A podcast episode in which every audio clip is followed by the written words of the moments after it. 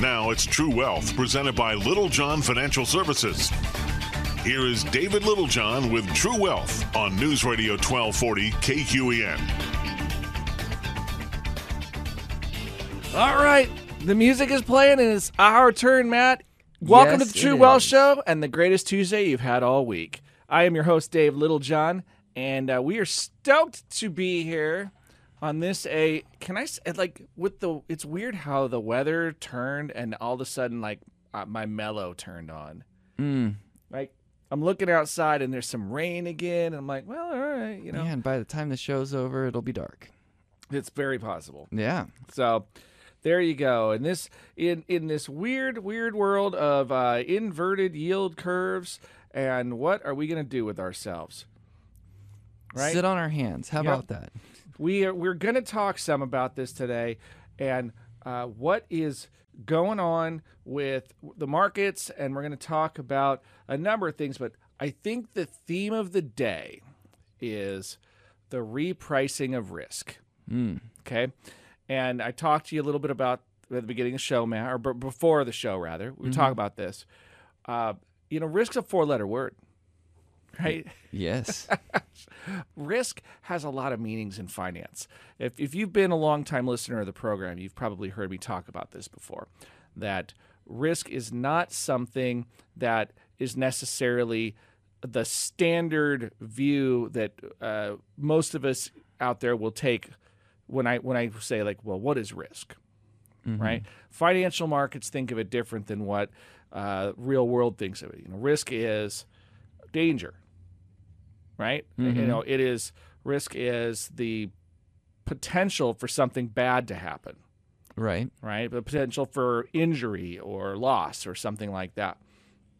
Well, it's the loss part that's the interesting one because it's kind of what the market views it as, but it gets all of these different terms.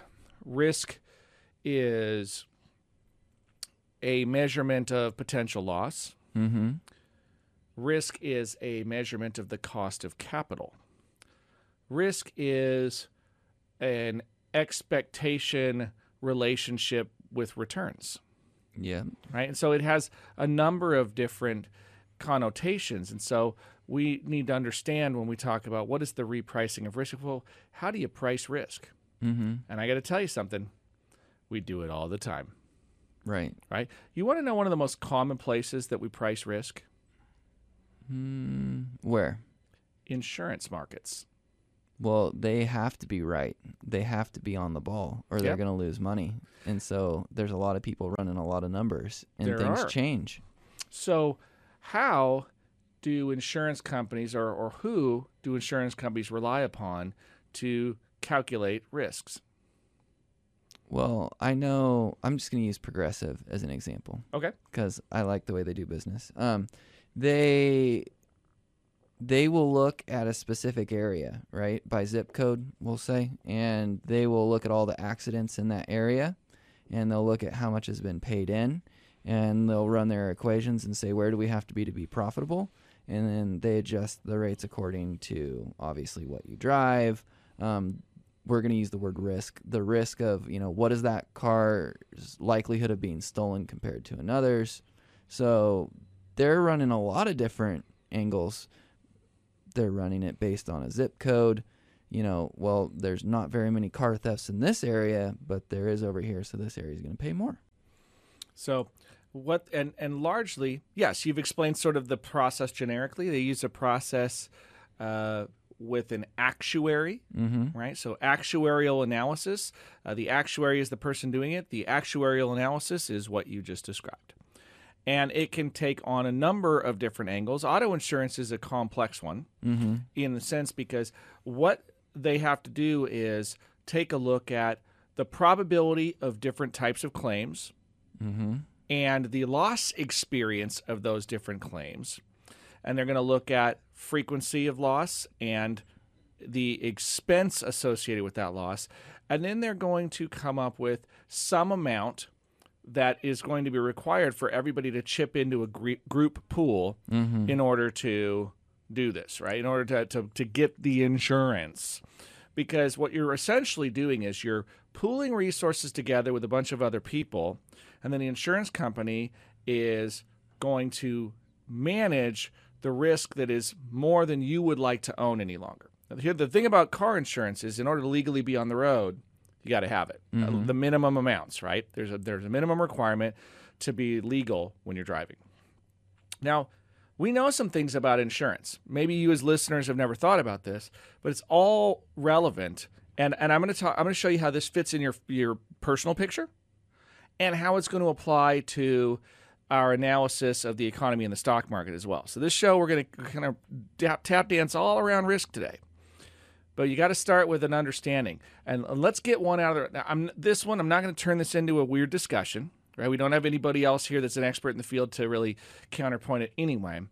But health insurance is one, right? That's uh, a lot of people. We're coming up on the end of the year. We're also in um, open enrollment season for Medicare right now. So maybe you're pricing some kind of supplement for Medicare. Uh, maybe you are looking at renewals for health insurance if you're buying on the exchanges. Uh, maybe your, your employer is looking at end of year and they're looking at what their renewal rates are going to be for next year, and so you're seeing those. Well, what's happening is insurance largely is getting more expensive everywhere you look. Mm-hmm. This makes sense. Doesn't make you happy, but it does make sense. Why? Is this a question for me? Sure. I think it's because they're being forced to take a lot more people.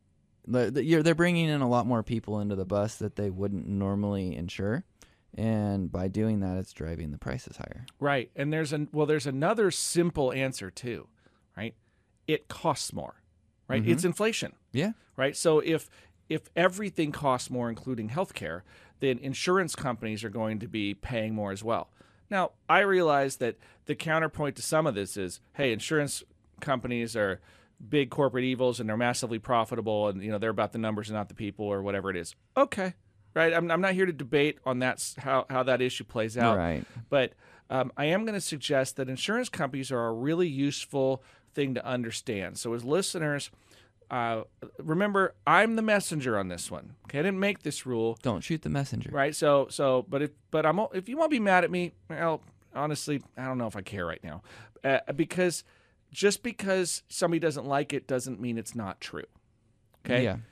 the definition of insurance is that you do not intentionally take risk on. Mm-hmm. Okay.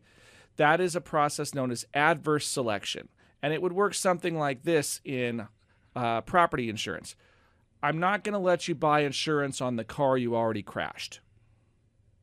Okay. Yep. Because I know as soon as you chip into the kitty, the pot has to pay out more than you paid in Mm-hmm. and that's not fair to everybody else that's paying in because they Right. were counting on the insurance company to mitigate risk and to manage that. Okay, so adverse selection is inviting somebody in and intentionally making it more expensive.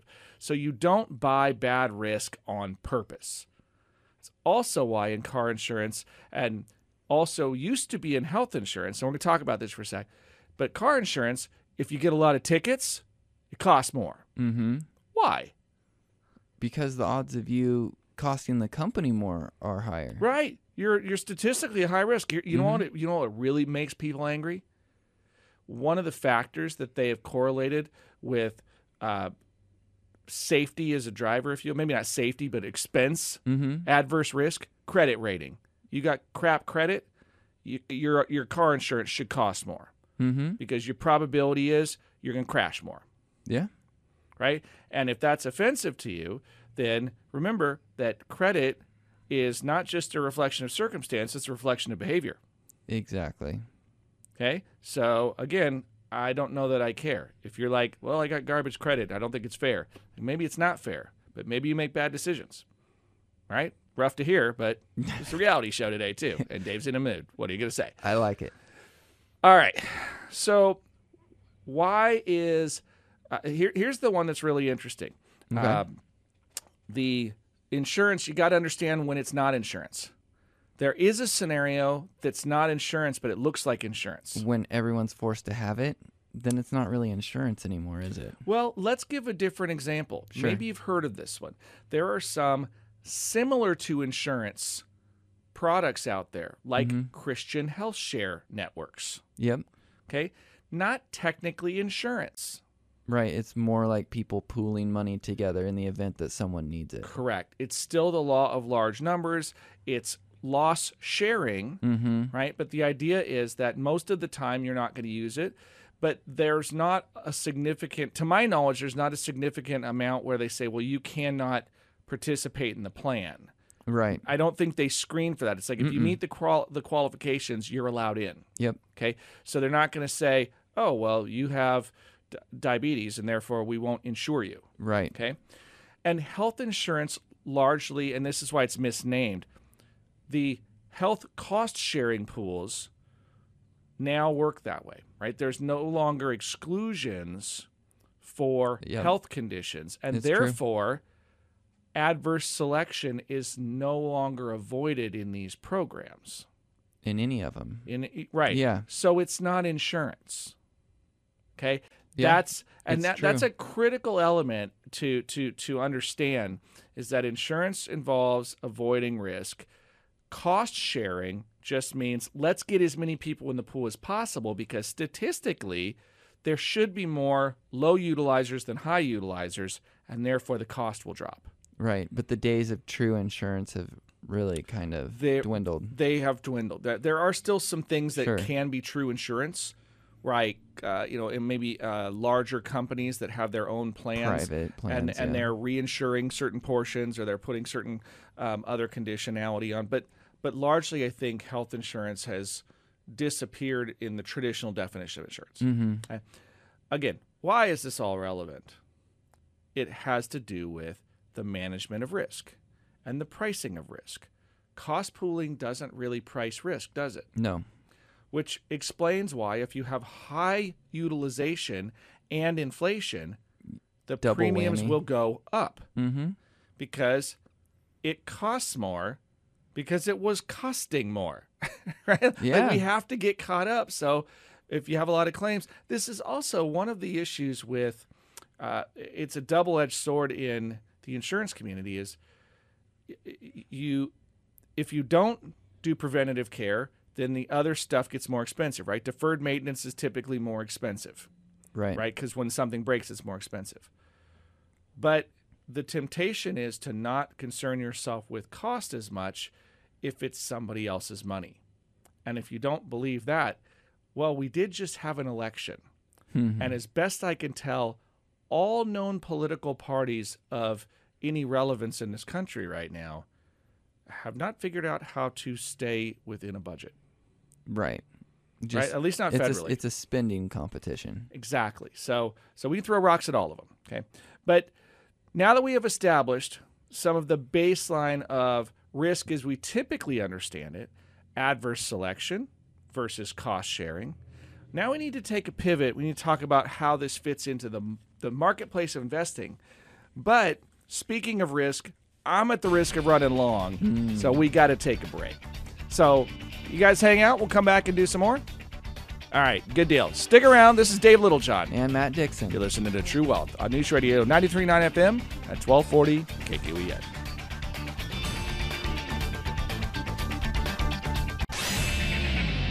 Right, again, welcome back to the True Wealth Radio Show, where you can get all caught up by grabbing the podcast, uh, which is at littlejohnfs.com. Okay, uh, but we're not going to dwell on that. Instead, we're talking about pricing risk today. And Matt, Yeah. what happened to health insurance? Well, we crammed a ton of people in the boat, and when we did, the costs went up, and so did, you know, the premiums, everything. It went through the Yeah. roof.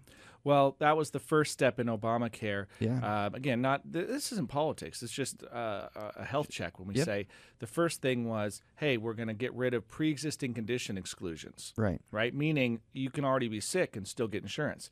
Uh, I'm not going to make a moral judgment on yes, no, or otherwise. Uh, in fact, interestingly enough, here in the state of Oregon, we did pass what was it, uh, 112 or something, measure Yeah. 112, maybe it was 111, something like that. That it was healthcare is now supposed to be human right Right. and uh, so we need to find a way to uh, provide that. Yeah, now I don't know if that's formally certified, but it looks like it's passing. Sure. right? Uh, do keep in mind there there are real gotchas in that.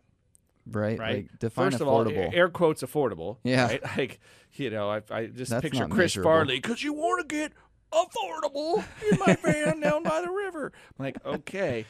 Uh, so Yeah. that, that's step one. And then step two is there's no funding mechanism for it. No. Right? We're supposed to like take it from schools and law enforcement.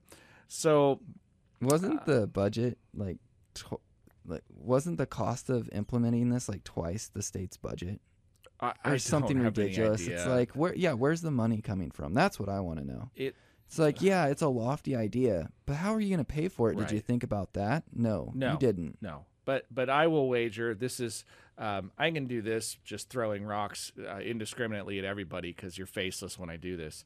Uh, I I have some real question about the uh, IQ of voters, Yeah, right? And mostly because, uh, in my estimation, uh, or at least in my opinion, the the measures that we saw almost across the board were really badly written horribly right? written. And really manipulatively written. And all I know is it worked.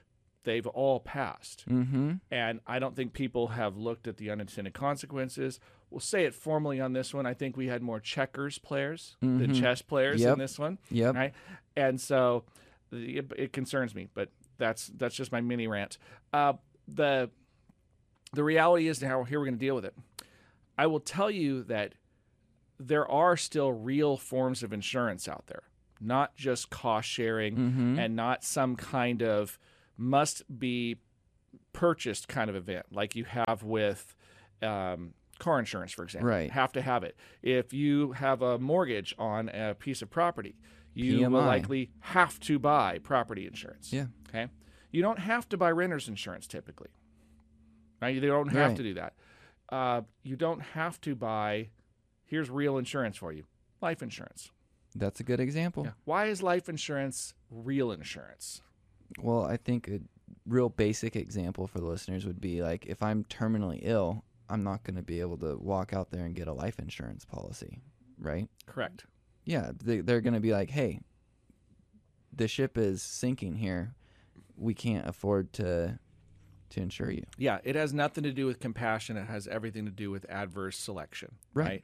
We can't go insure a risk that we know it's not a risk when we know the outcome. That's the that's a really good way to say it. Right. And so that's what happens is your your insurance you have to have random outcomes and it ha- it can't be an assured event. Mm-hmm. So that's the issue with somebody who's terminal. Uh, and again, we say this with all compassion. If that's your condition, I mean, it's genuinely tragic, but Mhm. it doesn't change numbers, right? I mean, there, Yeah. there are certain things that, I can be really, really angry at it, but I can't turn off gravity. Haven't figured out how to do that yet, Yeah. right? And so, and frankly, my basketball game would have been a lot more dangerous had I been able to. Just I see you floating around like, up look above at that guy. He could really get out there. Like, nope, just grounded like everybody else. So, anyway, now let's take what we've just learned about risk and that thinking around when it's cost sharing versus when you can, when there's an unpredictability of outcome. Mm-hmm. Okay. And we know that we have actuaries that are looking at the different uh, conditions associated. And now let's pivot for investors for a moment. Okay. Okay. How does the market, the stock market, Mhm. consider risk? Like, how does it deal with probabilities, uh, or I guess the, yeah, the potential for a negative outcome? Well, I think one of the key parts of that is knowing that the market is reading everything in real time. And not only that, but it's also projecting out into the future, right? Mm-hmm. So the market is going to say, hey, we expect five interest rate hikes, for example. We're going to start pricing that in if that is what we believe is going to happen. And so the market is getting out ahead of the news and it's trying to make predictions to assess the risk because if the interest rate hikes are going to harm the market, that's added risk into the equation, and so we're going to have to adjust prices accordingly. Aha. Now for the million dollar question. Mm. What's the equation? If we had the equation, we wouldn't be on air right now. We would be rich Well, with our own private islands. Here's here's the thing.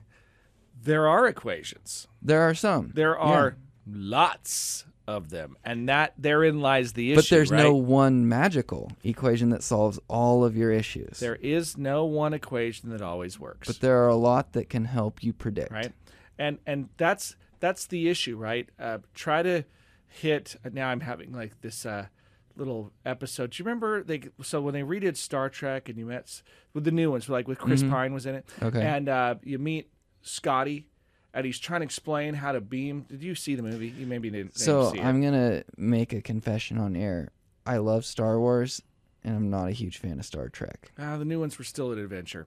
Okay. Uh, it, it, it really kind of uh, introduced a lot more action to it. You know, it's J. I've J. seen enough of it though. I might get this reference. So continue. Well, the description was look, it's like trying to, you know, fire a bullet to a moving target whilst riding a horse. and you go, okay, that's getting complicated, right? There's a lot of moving parts there. now do and- it with a blindfold. and that feels a little bit like the markets, right? Mm-hmm. That uh, I can sh- sort of aim in a direction. Yep. But to try to get the exact spot while everything is shifting around, including the target, mm-hmm. would just be dumb luck. Right? I mean, it'd be really, really hard to compute all of the variables.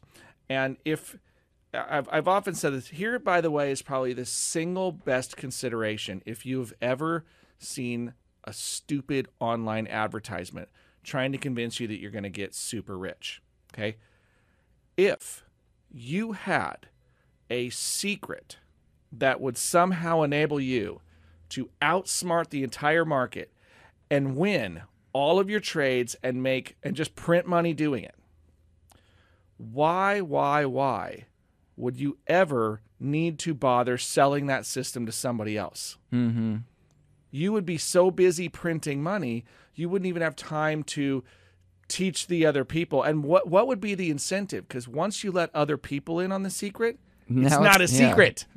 So it stops working Cat's out of the bag. right? Because that's the thing. If there's an exploit, markets, I've, I've said this before, markets abhor a vacuum, Mm-hmm. right? They hate exploits. Exploits don't last because once it's discovered and everybody starts to use it, the market will shift to remove the exploit. Or the exploit just becomes the new norm. Well, that's it, Yeah. right? It just becomes the thing. That's the market shifting, right? So the exploit ceases to be effective because it it becomes the market Right. And so I, I, I again say, why would somebody ever give that away? We we tell these things to people so that they don't get suckered, right? Yeah. Oh, the, the remember, uh, just because it's on the internet actually doesn't make it true, Exactly. right? Now, when you, when you say it on the radio here, it's probably true. That's right. you can trust us. It's not the internet. Where'd you learn that from? On the internet. Some guys on the radio. So if there's no specific formula, I mean there but but it turns out there are some common threads to formulas. Risk is one of them. It is one of the mm-hmm. most common and broadly utilized tools. Now, one of the things that we need to talk about a little bit here to give you context is is there such a thing as risk free? Ooh, that is a good question, but I saw you put on the headphones, so I'm not going to spoil it with the answer. All right. So the answer is maybe, but we need context. But we got to take this break first. So if you want to understand how can I get to risk free as an investor, stick around. Okay. This is Dave Littlejohn. and Matt Dixon. Got True Wealth on News Radio 93.9 FM at 1240 KQEN. All right, gang, welcome back to the True Wealth Radio Show. Here we are. Here it's we a are. Tuesday. We're fired up. We're drinking caffeine. Yes, yeah, we are. It's like That's not normal for us at this hour. we're going to need more caffeine and calories. All right, so here's the thing. Uh, we're talking about risk today, and at the break, we talked about uh, first how are the markets pricing risk. We talked a little bit about insurance and actuaries and that kind of risk, but you know, the stock market does not think about risk the way insurance companies do necessarily. Okay, and th- this makes sense, right? The stock market's not looking at the law of large numbers and and the probability of a risk occurring as much as it is looking at the market structure right? And where are the commitments of the market? So there's a bunch of derivative instruments, okay? Um, there are futures contracts that are projecting out the future value of an index. Right. There are options, meaning there are the uh, c- contracted ability to buy or sell stocks or indexes at specific prices and times. Okay. And all of those influence where the market can be headed because we have an auction marketplace, right? So there are buyers and sellers at any given time. And then we have reasons that people buy or sell. Okay.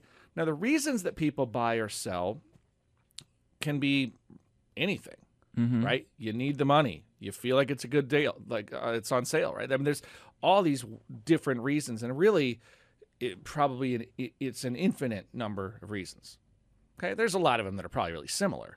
I want to go buy a yacht. I'm cashing out. Yeah. Right? Uh, other times it's I need to avoid paying taxes. I have to buy in. Right? There there are lots of different I mean there are weird ones, right? Um, you know, I'm I'm joining the board of directors. I have to buy the stock. Mm-hmm. Okay. Okay, there, I mean I don't care what the reason is. I'm just saying that there's something that influences the demand. Okay? And then the market makers and the derivatives around those influence the supply. And that is always what determines the final price is supply and demand. But there's all these other elements at play. How does one determine if a stock, for example, or any investment for that matter, looks attractive? There's a million different Right. ways. But one of the most common is compare it to other stuff, Mm-hmm. right? Hey, is Tesla a great investment? I, I don't know, but I can compare it to other car manufacturers. Mm-hmm. Yeah, but other car manufacturers aren't solar. Well, I guess I could compare it to other solar companies. Yeah, but you know, solar companies uh, don't make software. Well, I could compare it to software companies. Yeah, but know, software kind of companies like- don't make cars. Tesla's kind of a tough one to compare. Now Ford and GM, that might be an There easier you go, one right? They're. Mm-hmm. easier to comp, and then some of them just don't play nice, Right. right? Well, I can kind of compare AppleSoft, uh, uh, AppleSoft, Apple to Microsoft, right? I could kind of compare them, but at the same time, they don't do the same stuff, right? No. Apple is much more hardware. And Microsoft Microsoft's is really much gone more cloud software. based. Yeah, and lately cloud based. Yeah. Well, and then you go, and Microsoft is cloud, but then so are Google and Amazon. Mm-hmm. And you go, yeah, well, but Amazon's kind of retail too. And it's like, yeah, and so is Walmart. I mean, like there Are are we there talking about correlation here, there are, David? there are lots of correlations, and so there's lots of reasons to compare. But what did I say at the break? What is one of the key factors to look at? I mean, I think part of it is are people willing to buy it? Oh, right? Oh, see, like, see, I'm doing we're gonna break poor this down to really It's simple the- terms. The, yeah. risk-free oh, the rate risk of return. Okay. Okay, and and we said, can, is there such a thing as a risk-free rate of return? I mean, I think the closest you can get to that would be like U.S. Treasuries Yeah, yeah.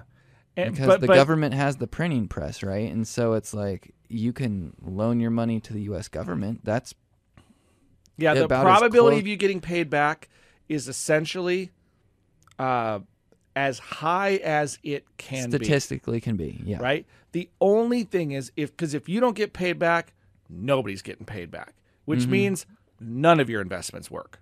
Right. Because the money doesn't work anymore. Right. So if we break the currency, then punt. Yeah. Then it doesn't Right. work anymore. But can you have a risk-free investment? Not fully. No. Right? You're always going to have purchasing power risk, Mm-hmm. which there's another name for that. Right? Inflation. Yeah, because if inflation's running at nine percent and your U.S. Treasury is paying four, then you're, You're still backwards. Yeah. Yep. So we understand this. And when we think about the risk free rate of return, though, Matt, you're absolutely right. Mm. What's the most common risk free rate of return that, that's utilized? The the treasuries, yeah. So, so, and the 10 year is typically what's used. There are a number of pricing models. but the ten year right now, would you buy the ten year? See, because we also could look at the three year, the two year, the one year. Oh, but, but but isn't this the key, right? Mm-hmm. Because under normal market circumstances. it's not whether or not I would buy it. It's Mm-hmm. what is the market telling me. ah. So what Right? is the market telling us? Well, it's telling me that if I'm looking at today's updates, and this is uh, if you, this is on the the web, but it's pretty reliable. So you could go to uh, GuruFocus.com, and they've got the yield curve up. And I could go to the Treasuries, but I liked the display on this one. Is ten year yield three point seven five eight percent. Okay. 30 year yield 3.831 so a little bit higher. Mm-hmm. that's normal. That's normal. two year yields 4.523 Now, for those of you that didn't catch that, that's remember 10 years at 3.758 two years at 4.523 i know we're rattling numbers up but let me just round them down. 10 year 3.75 two year 4.5 so you're saying I can go get more return and loan you the money for a shorter period of time. Right. Now, normally speaking, if I'm going to loan, Matt, if I loan you mm-hmm. money and you promise to pay me back next week, I feel better than if you promise to pay me back next year. Right. And so if I'm going to pay you back in a week, you might only charge me half of a percent. Yeah, But it'll be negligible me- interest. But if I have to wait a year, I need to get paid for waiting. Yeah. If I got to wait 10 years, I need to get paid even more because Mm-hmm. I got all kinds of purchasing power risk and I don't have the money in my hand. Yeah. So normally you would expect the yield on shorter term investments To be lower, and conversely longer term investments. to be higher. Right. Where's the one year at? Almost 4.8 Almost 5% Yeah. for one year money. and 10 year money at 3.75. So if you're sitting on cash and you're just doing nothing with it and you're losing to inflation and you're not Yeah. getting One month yields right now at 3.866%. Oh my gosh. So this is a scenario, and you've probably heard of this before, called an inverted yield curve. Mhm. Okay, this is the pricing of risk, right? Mhm. And the market is essentially saying short-term investments have a higher risk profile than long-term investments right now. Mm-hmm. Does that make any sense? Not really because what are the odds that a well-known company goes bankrupt in 3 months versus in 3 years? Right. And so here's the weird thing about this. What it's sort of telling us is the either one that the hedging needs of a lot of mm-hmm. companies is pretty low, so they don't need to go out and ladder out longer term mm-hmm. maturities to secure their balance sheets. Or maybe they're projecting on the other end that things turn around and that w- rates might get cheap again because then well, right, and things turn around meaning the interest rate Mhm. scenario turns, turns around. around. Yeah. Okay, so this is an important thing to unpack. Okay, It is. This this is important, important enough that I don't want to interrupt it. So we're gonna take our last break. Okay. When we come back, we're gonna talk about what does the inverted yield curve mean, and if we have time, we're gonna talk about monkey business. Right, Ooh, okay. I want to get to monkey business. all right, that and more when we come right. This is Dave Littlejohn. and Matt Dixon. You got True Wealth on News Radio 93.9 FM and 1240 KQEN. All right, gang, welcome back to the home stretch of the True Wealth Radio Show. Matt, uh. I, this was an important one. Yeah. We've got this inverted yield curve, and we're talking about um, what it, the pricing of risk, right? We know that yields are a big component of what uh, the stock market looks at because of a lot of things, right? Uh, the relative return, like, hey, Sure. could I? Am I better off in bonds or stocks, right? Right. Um, dividend comparison. Hey, can I can get a dividend versus a bond yield over here? Mm-hmm. And then some of it's borrowing power, right? Hey, if a high interest rates, I can't borrow as much on margin. It costs me more to to buy derivatives and so forth because I need margin for that.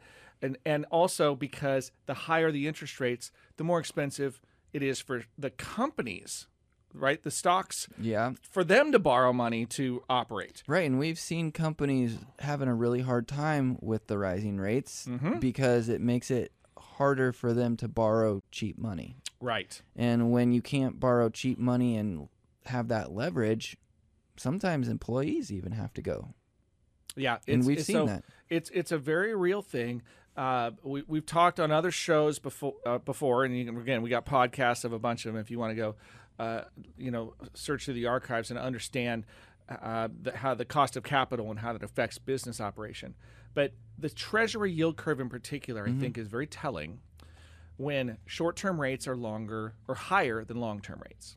Yep. So, in effect, what what kind of market conditions would the market pr- look would lead the market to do something like this? What does the market what's the market suggesting to us? Well, it's suggesting that it's the market's already cheap, and that if the interest rates slow up and the market turns around and goes higher, then money would be moving out of those bond markets and back into equities. So so let's not talk about the stock market for a minute. Okay.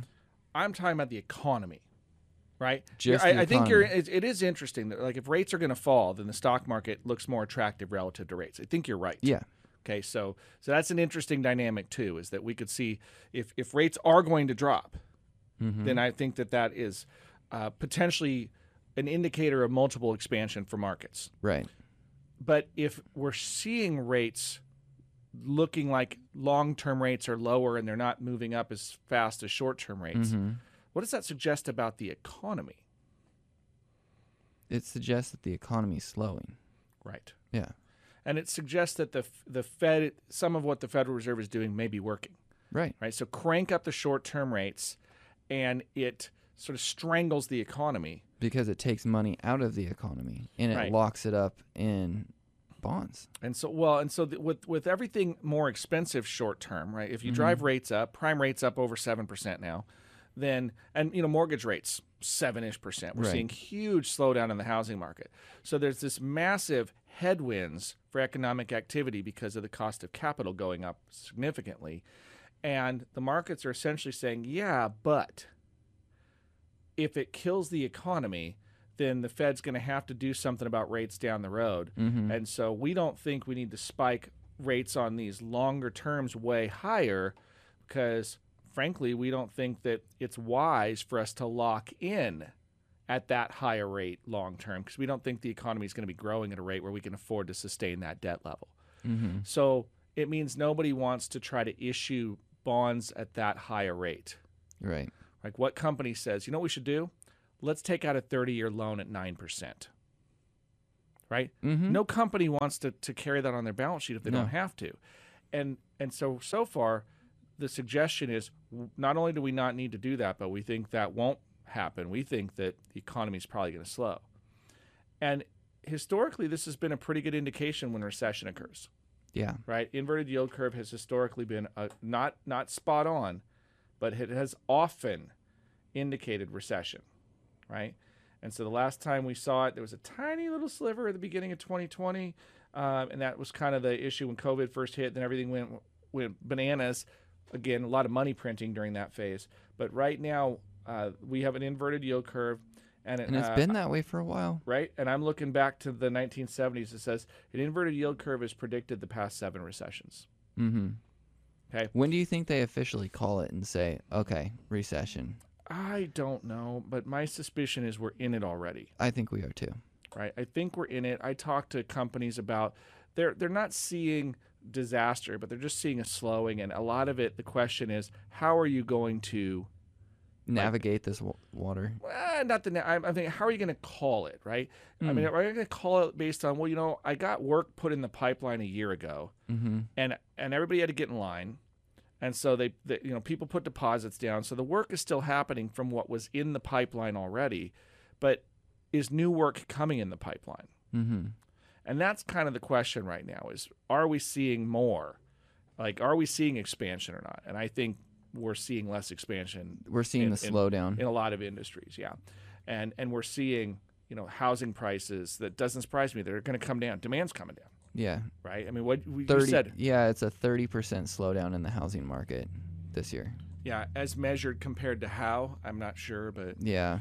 uh, you know, but I think it still shows that we're seeing things shift. Well, we're seeing it in the pricing too, right? Mhm. Like, go on Zillow, look at homes. They're getting price cuts across the board. We're starting to see this thing really slow down. right.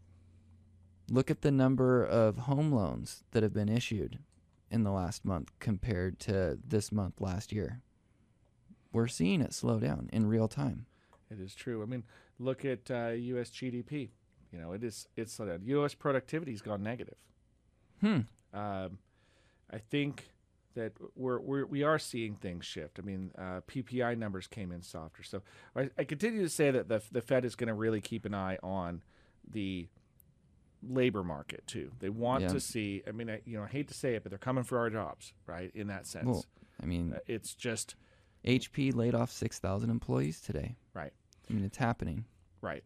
And and it's it's interesting. Of course, I was reading some research about big tech companies because that that's what's been in the news, and that has not been a good indicator of recession. Right. It's like Yeah, it's be been fair. very low correlation. And the other thing is, you know, Amazon says, "Hey, we're going to lay off ten thousand people." And, you know, But you employ how like, many? You know, you Yeah. employ like hundreds of thousands. So what's ten thousand people? You know, we're going to lay off one percent. You know, something like that. Like they Mm-hmm. they employ a lot of people. Uh, it'd be like Walmart says, "Well, we're going to lay off ten thousand people." You're like, yeah, but you employ like a million people. Mm-hmm. So that's just you, you know. It's part of doing business. Well, and it's this sounds really cruel, but you got a million employees, you can find ten thousand bad apples, mm-hmm. right? I mean, that's just normal. Like you find people that are not really living up to their their end of the bargain. Mm-hmm. Okay, and so that's just human nature, right? And and again, I, I say this stuff because I figure someday someone's gonna like call through the podcast and be like, "I can't believe you said this stuff." I'm like, I can't believe you, somebody wouldn't say that stuff, Mm-hmm. right? That's not a that's not a comment on the human, well, on like on a human. It's a comment on the human condition. Like, first of all, I got news for you: people lie.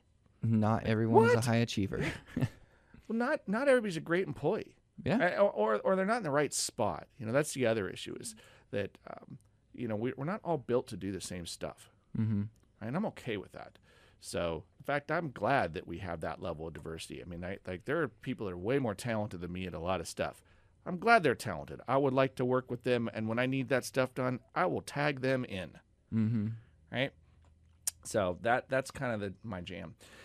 Anyway, at the end of all of this, here's here's the, The high level question. takeaways. Here's the high level takeaway with risks being repriced um, and with what's going on here. We got we got two things. One, the high level takeaway is the economy is showing signs that it may be rolling over.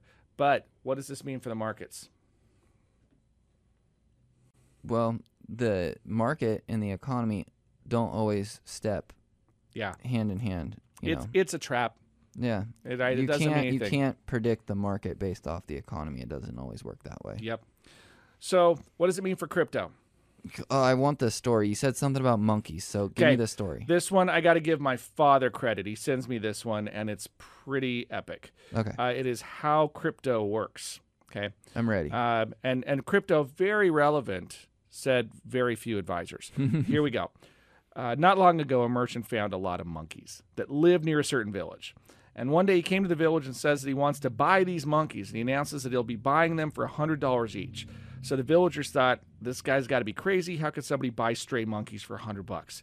Still, some people caught some monkeys and gave it to the guy, and he gave them 100 bucks each. And the news spread like wildfire, and people caught monkeys and sold them to the merchant. And after a few days, the merchant announced that he's going to pay $200 for monkeys. And so even the lazy villagers also ran around and they started catching monkeys, and they sold the remaining monkeys at $200 each. The merchant then announced he'll pay $500 each. And everybody went out and found the last few, and they caught six or seven of them, and they got 500 bucks. And everybody was looking for the next announcement. The merchant says, I'm going to go on vacation. When I come back, I'm buying monkeys at $1,000 each. And he said, and my employee's going to be in charge while I'm gone. Okay. And so the merchant leaves on vacation, and the villagers are frantically looking for monkeys, but they can't find any. And so the merchant's employee says, Hey, tell you what I'll do. I will sell you monkeys for $700 each. And the news spreads like wildfire. And as the merchant, uh, and everybody says, the merchant's to come back and pay a thousand bucks each. We're to each make 300 bucks. So the next day, the villagers are queued up at the monkey cage, and the employee sold he, he sold all of the monkeys at 700 bucks. And the rich bought monkeys, and people borrowed money and bought monkeys, and they, they went to the banks, and everybody went and got whatever money they could. Well, the merchant never returned, and nobody came. And then they went looking for the employee, and he never came. And what happens? The villagers realize that they've been duped by buying the useless stray monkeys at $700 each, and they're now unable to sell them. And this monkey business is now known as cryptocurrency. I love it. The preceding uh, program was John Financial Services. The opinions and views expressed may not reflect those of Brook Communications, its affiliates, or its employees.